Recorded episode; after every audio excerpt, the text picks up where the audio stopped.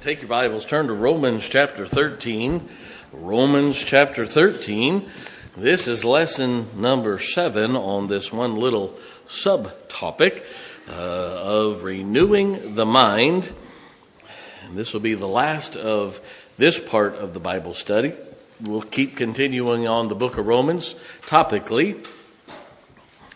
Romans chapter 13, we're going to look at the last three verses, verses 12 through 14. Romans chapter 13, verses 12 through 14. Well, look at start looking in verse 11. I'm sorry, verse 11. And that, knowing the time, uh, knowing the time that now it is high time to awake out of sleep, for now is our salvation nearer than we believed. The night is far spent, the day is at hand. Let us therefore cast off works of darkness, and let us put on the armor of light. Let us walk honestly as in the day, and not in rioting and drunkenness, and in chambering and wantonness, not in strife and envying. Sounds like the news, doesn't it?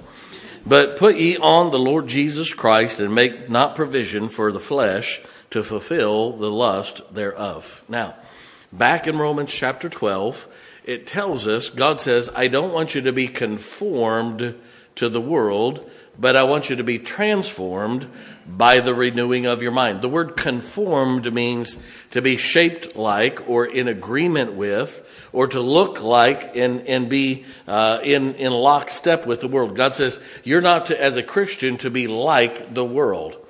He said, I want you to be transformed. Uh, that's the word metamorphosis. It's the, like going from a caterpillar to a butterfly. I want you to be something totally different. And that happens by the renewing of your mind. Now, that means this. Being conformed to the world is a mindset. Being transformed with the mind of Christ is also a mindset. So we have to change how we think. Here's the big statement. God never gives us a command without giving us the ability to obey that command. God never tells us to do something that we cannot do. So, all of chapter 12 and all of chapter 13, we've gone through, this is the seventh different lesson on how to renew our mind. I'm not going to go through the other six things. Go listen to it on the website what do you call that thing, Mrs. Barnes? Podcast. Yeah, that bean thing. All right. Uh, but uh, it'll it'll help you understand it a little better. Tonight, I want to cover the final part of the renewing of the mind. Now, here, here's here's where we're at with it. God tells us that it's time to get busy. Look at verse number eleven, and that knowing the time that now it is high time to awake out of sleep. Now, folks, I hate to tell you something. The average church, the average Christian is dead and asleep. Well, we just don't want to bother anybody. Let's just let things happen. Well, bless God, I want to bother everybody. Say why? Because somebody's got to do something. Shake them good and hard. Uh, it was one of the nights, brother. Uh, the pastor was uh, introducing me, and uh, I was I was wound up. I had people saved that day. We had been out knocking on doors. I don't take long to get wound up, if you haven't noticed. And uh, it was time to preach, and he said, "I better hurry up and say something because I got to let the racehorse out of the gate." He said, "He is snorting up here, ready to go," and I was, and uh, I thought that's nicer animal than I've been called elsewhere, but uh, I'll take the compliment, amen. Uh, we're not supposed to just take life as it comes. Uh, isn't it amazing? We can be aggressive about making money, but when it comes to Christianity, oh, I don't want to force that on anybody. I don't want to offend somebody about that. We'll offend somebody for money, but we won't offend them with the gospel. Now, where does that make sense? Uh, well, let's just take life as it comes. Well, folks, I don't want to take life as it comes because usually when it comes, it's not good. I want to take life. I don't want it taking me. Uh, we're not supposed to just flutter along with everything on every little breeze that floats by and say, okay, we'll just enjoy this. And okay, it's bad for now. It'll get, uh, that's enough to make anybody sick. The world's thinking about time, listen to me, is about how much can I get out of this life. The world's mentality is how much can I get out of this life before I die? You say, well, preacher, what else is there? I'm living for eternity, not now. See, when you think God's way, this life is just investment for the next. I'm having fun. I'm enjoying it. Doesn't take me long to enjoy it. You see, uh, they have a bucket list. There are certain things they just have to get done, Brother Juan. Well, bless God. I'd like to kick a few buckets, amen? Uh, knock them over, spill them, do something. Hey, folks, we might live 70, 80, 90, 100 years. But guess what? Eternity's a whole lot longer. So if we're only going to live for this life, we don't have much to live for. But that's why God says to the Christian, you pass from death to life, not life to death. Amen. See, what we call life, God calls death. When my mom died three years ago, she didn't die, she started living, Brother Jim.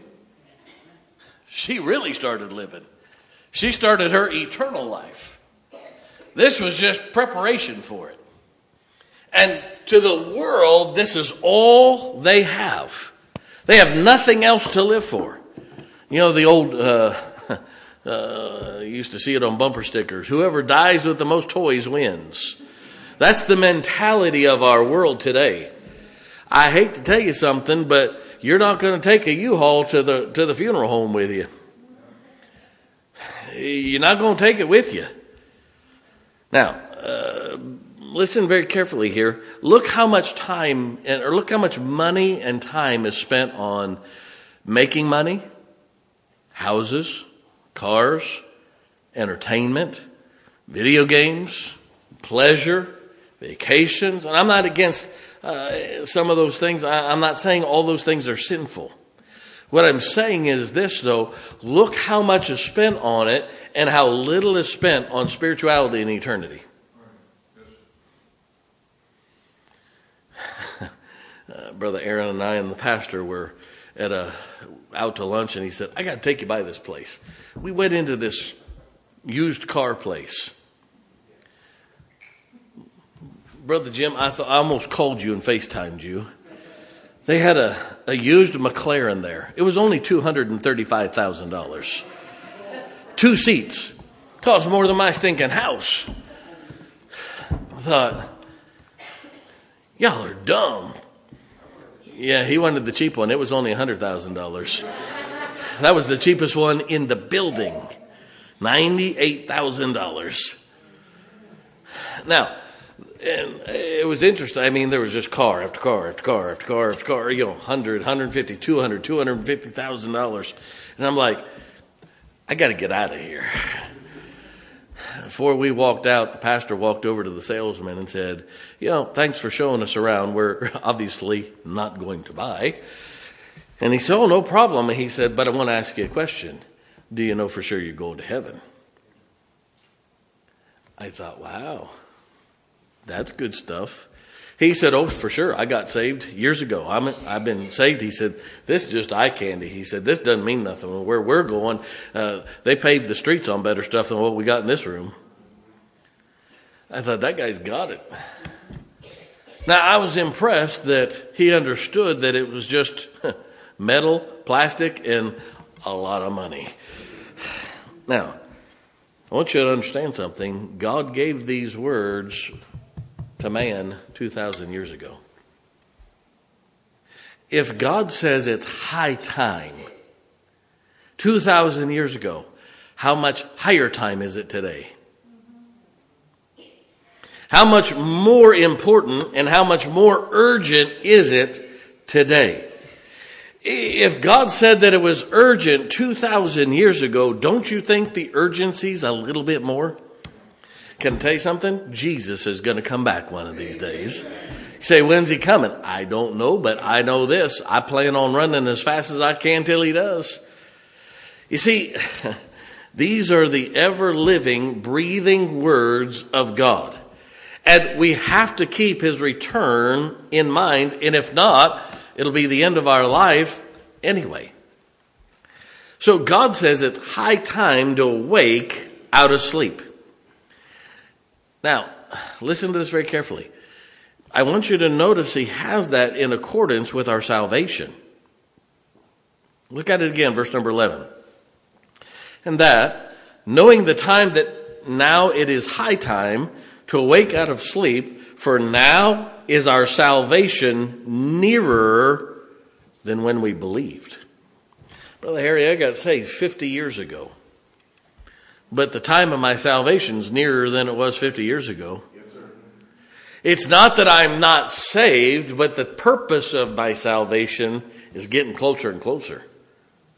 See, the purpose of salvation is the end of this life so that we're ready for heaven when we go. Now, listen to this very carefully. There are seven billion people on this globe to reach. And we need to get busy.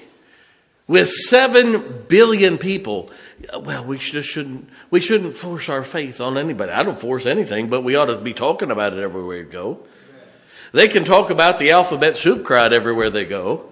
They can talk about their filth everywhere they go. They can talk about getting drunk and getting high. They can talk about their immorality and tell their filth, talk about violence, talk about video games and Hollywood. And yet we're supposed to keep the gospel silent? No way, not me.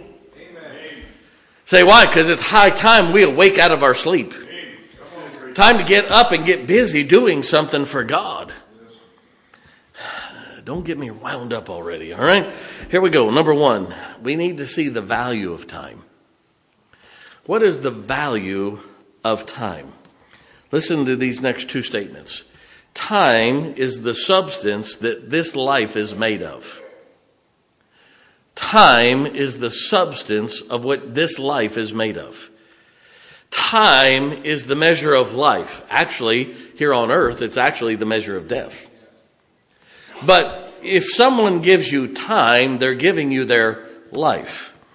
You say, well, uh, no, the measure of life is how much money you have. No, that money is just a representation of your time. You work a job and get paid so many dollars per hour or you get a salary based on how many hours you work and it's a representation of your time or your life. You see, uh, where you work, they're renting you. That's basically all, the only way to put it. You're being rented. And you're giving that in exchange for money so that you can do the things that you want to on your time. And we have to understand that money is a representation of our life. That's why God says, Show me where your treasure is, there will your heart be also.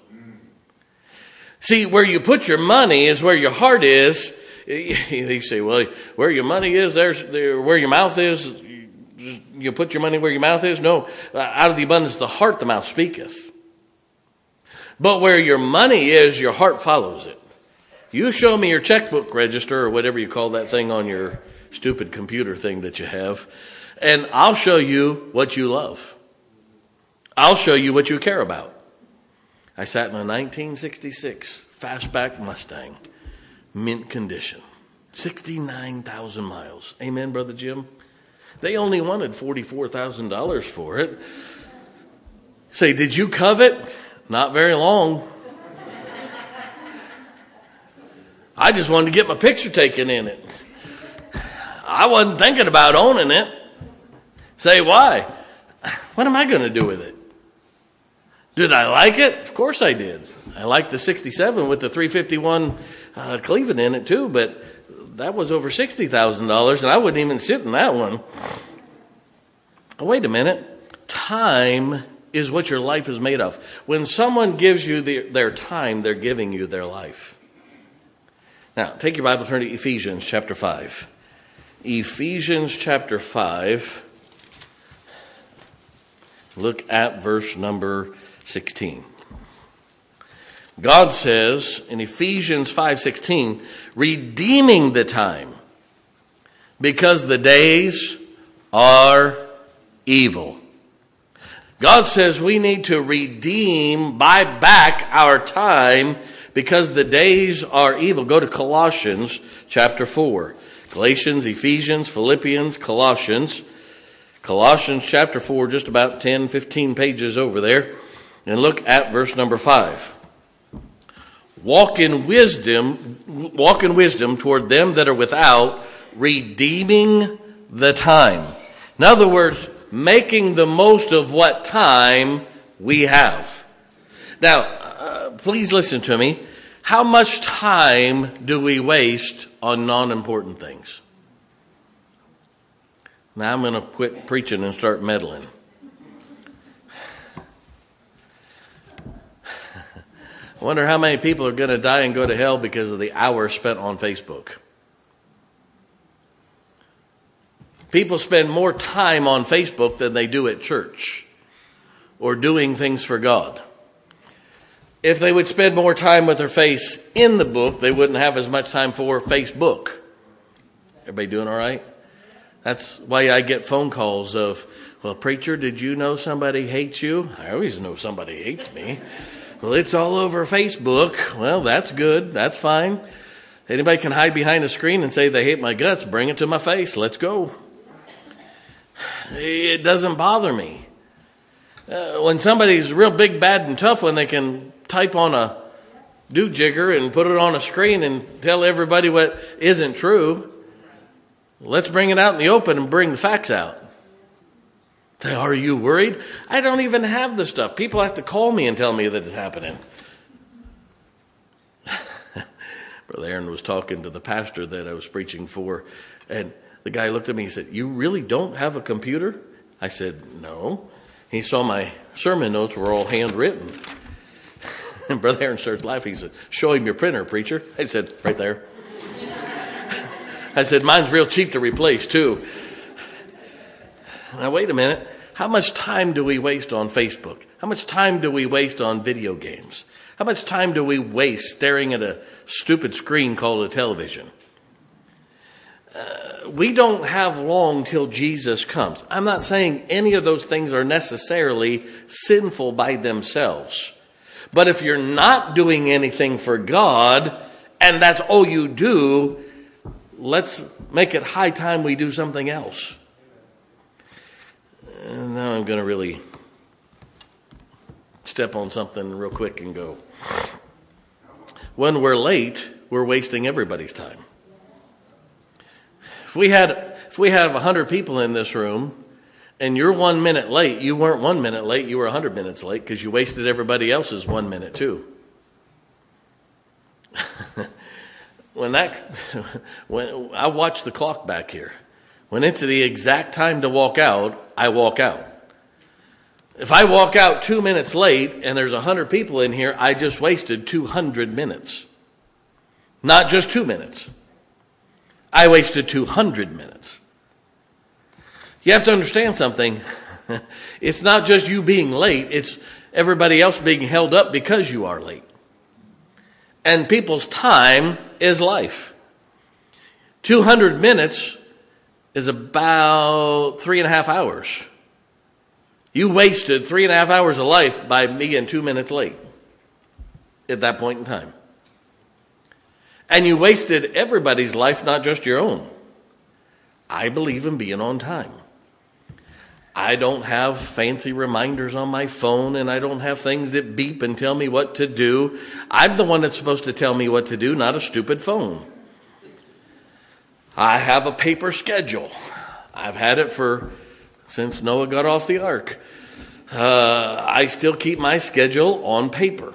I know when my appointments are. You've never seen me late to one of your appointments. I guess it still works. Well, you could do that. I know what I could do, but I can't do that because I don't live by that. I don't want my phone telling me what to do. I want to tell it what to do. I don't want some box telling me what to do. I want to tell it what to do. Everybody doing all right? I'm having fun. Or as I said last week in a church that didn't understand coon hunting, I got a coon in the tree. Here we go, amen. Them city folk really don't understand that. Let's be on time. If we're supposed to be somewhere at a certain time, be there. It's just the way it's supposed to be. And God said, it's high time we awake out of our sleep. We're not supposed to just float through life like a log floating down the creek. We're supposed to happen to life, not let it happen to us. Okay, I'll quit meddling and preach somewhere else. Here we go. Number two, God says that we're supposed to, we need to be the light in a dark world. I want to share some thoughts on this with you. Look at verse number 12. Romans chapter 13, verse number 12. The night is far spent, the day is at hand. Now, watch this.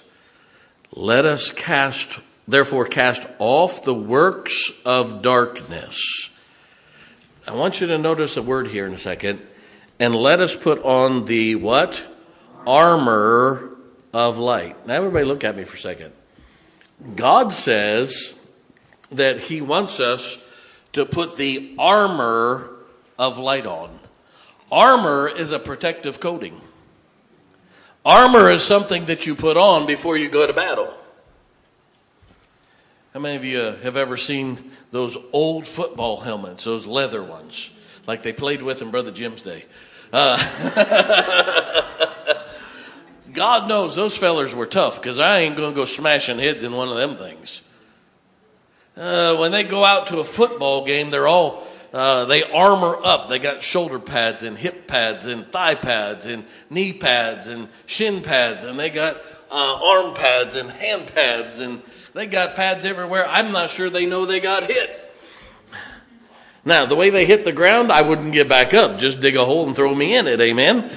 But uh, I want you to notice something. We're to be the light in a dark world. John chapter 9, John chapter 9, verse number 4, the Bible says this. John chapter 9, verse number 4. I must work the works of him that sent me while it is day. The night cometh when no man can work. Hmm. By the way, this is Jesus talking. And he said, The night cometh when no man can work. Now, we are to be the light in a dark, sinful, evil, nasty world. Folks, did you know it's nasty out there? Did you really? That's why I don't watch the news. They have nothing good to report on the news. Why do I want to see nothing but negative after negative after negative after negative? Well, how are you going to keep up with it? I read what I want and I know what to pick through. And if I get tired reading it, I can turn it off and I don't have to listen to it. We're to be the light in a dark world. Take your Bible, turn to Matthew chapter 5. We're going to look at three different passages here. Matthew chapter 5, verse number 14. Matthew chapter 5, look at verse number 14. The Bible says this Ye are the light of the world. A city set on a hill cannot be hid. Neither do men light a candle and put it under a bushel, but on a candlestick. And he giveth light unto all that are in the house. Let your light so shine before men that they may see your good works and glorify your Father which is in heaven. That means this we ought not be afraid that we're a Christian. We're not supposed to be Christians incognito. We're not supposed to be camouflage Christians, looking like the world. No, he said, come out from among them and be separate. Be a light shining in the darkness. Turn to 2 Corinthians chapter 4. 2 Corinthians chapter 4. Look at verse number 4 in whom the God of this world hath blinded the minds of them which believe not, lest the light of the glorious gospel of Christ, who is in the image of God, should shine unto them. For we preach not ourselves, but Christ Jesus the Lord, ourselves your servants for Jesus' sake. For God who commanded the light to shine out of the darkness has shined in our hearts to give uh, the light of the knowledge of the glory of God in the face of Jesus Christ. How in the world can we have the light and hide it? You say, well, I'm just afraid to say something for the Lord. Why? Open it up and let the light shine. It's really not that hard. Well, somebody might say something. So, at least you know they're listening. Well, they might get mad. Then you really know they're listening. Good night. I preached Monday night so hard that somebody, as soon as the church was over during the invitation, ran out the back door. they were mad as a hornet. They called the pastor on Tuesday morning. Ended up getting right with God, came back Tuesday night, shook my hand, talked to me on the way in and on the way out. They were mad going out, but I knew they heard it. Oh, got the coon in the tree. Amen. Uh, folks, I can't help but talk about the Lord. Uh, we're supposed to talk about it everywhere we go. Giving out tracts at the gas station. Amen. Everywhere you go, Ephesians chapter 5, Corinthians, Galatians, Ephesians, Ephesians chapter 5, look at verse number 8. Bible says, For ye were sometimes in darkness, but now are ye light in the Lord. Walk as children of light. Can I tell you something? when you walk in the light, you're less apt to stumble. When you walk in light, you're less apt to have problems. Did you ever get up in the middle of the night and crack your toe on something? Say why? Because you didn't turn the light on. Y'all know what I'm talking about? And then you think, oh, ooh, ooh, that hurts so bad if I had just turned the light on. Yeah, because you're stumbling around in darkness. And when we live in darkness is when we ruin and hurt ourselves. That's why churches are supposed to be well lit, not dark and dingy like a funeral home. So many things I want to say. Uh, Jesus and the Bible is our light. Turn to John chapter 1. Go back to John chapter 1. Let me give you several verses here. John chapter 1. Look at verse number 4.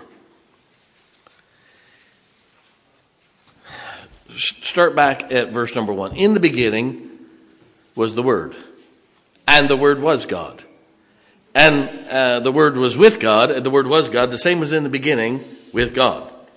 All things were made by Him, not evolved. They were made by Him. And without Him was not anything made that was made. In Him was life, and the life was the what? Light of men. And the light shineth in darkness, and the darkness comprehended it not. Wow. Skip down to verse number seven. The same came for a witness to bear witness of the light, capital L, that all men through him might believe. He was not that light, but was sent to bear witness of that light. That was the true light which lighteth every man that cometh into the world. You say, who was that life? Skip down to verse number 14. And the Word was made flesh and dwelt among us, and we beheld His glory, the glories of the only begotten of the Father, full of grace and truth. Not only is He the Word, but He is the light. And it is the Word of God that gives us the light of Jesus Christ. That's why which Bible we use is important. Perversions of the Bible have no light. They're burnt out light bulbs. They're dark. There's no truth. That's why I fight for the truth. That's why we ought to preach the truth and not get up and preach a sermon at while somebody sucks on a cigarette. It ought to be a little bit of conviction. Turn to John chapter 8. John chapter 8, look at verse number 12. You say, Preacher, you're using a lot of Bible, yeah, because it's God's words, not my words. John chapter 8, look at verse number 12. Then spake Jesus again unto them, saying, I am the what? Light of the world. He that followeth me shall not walk in darkness, but shall have the light of life. Folks, the world is not living, we are. They're not living it up, they're dying it down. We're the ones that are living. Do you ever see how nasty and evil and, and, and grumpy they are? They're the ones that everywhere you go, not me. Look at John chapter 9, verse number 5. As long as I am in the world, I am the light of the world. Look at John chapter 12, verse number 46. John chapter 12, verse number 46. I am come, uh, I am come a light into the world that whosoever believeth on me should not abide in what? Darkness. Hmm. Go to 1 John chapter 1. 1 John chapter 1. It's right before the book of Revelation. 1 John chapter 1 verse number 5. I'm about to shout. This then is the message which we heard of him, verse number 5, and declare unto you that God is light, and in him is no darkness at all. Now I want you to understand something. That book right there is light. It is the Word of God, the King James Bible. And because of that, He is the Word of God. In the beginning was the Word, the Word was with God, and the Word was God, and the Word was made flesh and dwelt among us. And we beheld His glory, the glories of the only begotten of the Father, full of grace and truth. And we have to realize this is what gives us our light. Not only is Jesus the light, but because when we get saved, the Holy Spirit moves in and we have the words of God, we have the light of life. And God says that light can be your armor. Hang on. In other words, we're supposed to use that light as our protection. We're afraid of it. The average Christian wants to hide the light. God said, let it shine. Turn to Daniel, Ezekiel, Daniel, towards in the back of the Old Testament, Daniel chapter 12. Daniel chapter 12. Look at verse number uh, 3.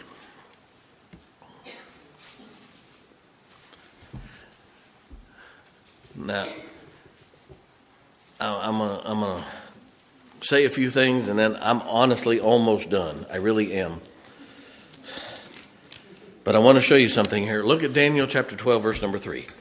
And they that be wise. Now, everybody look at me. Can a lost person be wise? Yes or no? No, because they don't, they don't have the, the light of truth in them. Uh, God talks about wisdom. The fool has said in his heart, There is no God. And if you're not saved, you don't have any wisdom at all. Now look at me. And they that be wise, that's the save, shall what? Okay, that sounded like a bunch of Methodists. And they that be wise shall what? Shine as the brightness of the firmament, and they that turn many to righteousness as the stars forever and ever. Now, I don't I don't know that I totally understand this. I can tell you what I've heard. I can tell you what I think. But Jesus will be the light of heaven. Why? Because of his righteousness. He will be so righteous there's no need of the sun, though it will be there. It will measure time, and we'll get into that in Sunday school lessons. But the Bible says that they that be wise shall shine. And our righteousness will give off light in our heavenly body. But I want you to notice something else. You can make it brighter. How? Look at the second half of that verse. And they that turn many to righteousness as the stars forever and ever. I believe the more people that we turn to righteousness, the brighter our heavenly body will be when we get to heaven. Uh, I'd be glad to be a nightlight, but I'd rather be a floodlight. I, I, I don't want to be a burned out light bulb, that's for sure. But I'd rather be a pretty light, bright light, wouldn't you? How do you do it? By turning many to righteousness. Now, here's what I want you to get tonight, and I'll, I'll finish with this. Living in the light is a protection like armor. Living in the light is a protection like armor. Uh, did you know that living in light protects you from sinful habits? Bringing your children up in church, they're less likely, I didn't say they would never get in trouble, but they're less likely to get involved in cigarettes and alcohol and drugs and all those things. I said less likely. Say why? Because they're being brought up in light. And we have to understand that, and fellas, just sit down on the second row back here. Uh, uh, uh. Second, second row. I don't need you running all the way up front. Right there in front of Brother Harry. Thank you. Now look at me. When we live in the light, we're less apt to get involved in things that will destroy our life sooner. Uh, did you know that living in the light will give you better health? It really will. Uh, if you live in the light and do what the Bible says, you're less likely to come up with an immor- immorality disease. It's the truth. It is a healthier lifestyle. Uh, did you know that you're, you're probably less likely to get involved in a big gang fight or uh, some kind of rough crowd and get involved in all kinds of things that destroy your life. Some of you grew up pretty rough. If you'd have grown up in the light, you wouldn't have some of the bumps and bruises you have later in life. I'm not mad at you, I'm just telling you. You see, living in light protects you, and it's an armor that you can wear. It'll keep you from wrong situations. Did you know that living in truth and living in the light, you're less apt to get involved in bad situations? Well, I didn't say you weren't going to have any bad situations in life. But you're less likely to be out on the street corner talking to a drug dealer, having to uh, try to force your way away from it. You're less likely to be in a bar sitting there not trying to get drunk, or as Brother Aaron did, go out and pass out tracts in a bar. He didn't. Yes, he did. I was proud of him. The preacher was getting drinks. No, I mean, uh, not this preacher, the other one. I didn't go in there at all. Nope. I said, I ain't going in there. Now, God says that we're supposed to uh, have less conflict in our life. Did you know that if you use light and righteousness in your life, you're less likely to live in conflict all the time?